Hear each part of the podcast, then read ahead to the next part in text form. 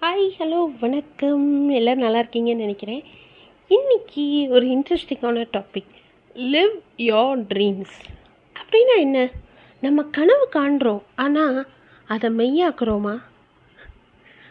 நிறைய பேர் இது வந்து திங்க் பண்ண வேண்டிய விஷயமா இருக்குது ஏன்னா இப்போ இருக்கக்கூடிய காலகட்டத்தில் நம்ம நம்மளோட ட்ரீம்ஸை வந்து கனவாக மட்டுமே நினைக்கிறோம். கனவு எப்போ நினைவாகும்? நம்ம அதற்கான முயற்சிகள் செய்யும்போது அதற்கான ஆக்ஷனில் இன்வால்வ் ஆகும்போது தான் அது வந்து நினைவாகும். யுவர் ட்ரீம் கம் ட்ரூ அப்படின்னு சொல்கிறாங்க இல்லையா? அது எப் எதுவாக வேணால் இருக்கட்டும். ஒரு நல்ல வேலைக்கு போகணுன்னு நினைக்கிறது இல்லை ஒரு நல்ல வீடு வாங்கணும்னு நினை எனக்கு ஒரு பெரிய லக்ஸூரியஸ் கார் வாங்கணும். இந்த மாதிரி இல்லை நான் ஒரு பெரிய ஸ்டேஜ் டான்ஸர் ஆகணும். நான் ஒரு விஜே ஆகணும் ஆர்ஜே ஆகணும் என்னவா வேணால் இருக்கலாங்க. ஒரு நல்ல பாடகர் ஆகணும். பாடகியாகணும். இந்த மாதிரி எப்படி வேணால் நீங்கள் கோல் செட் பண்ணிக்கலாம்.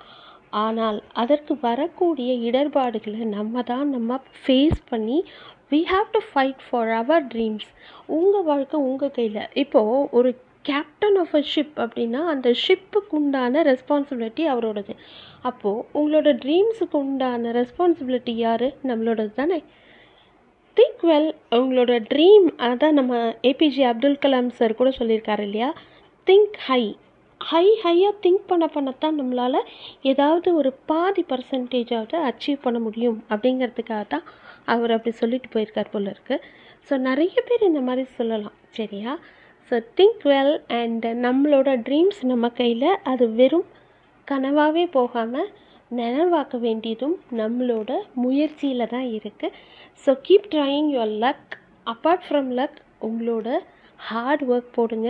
கண்டிப்பாக you will all succeed thank you for listening stay safe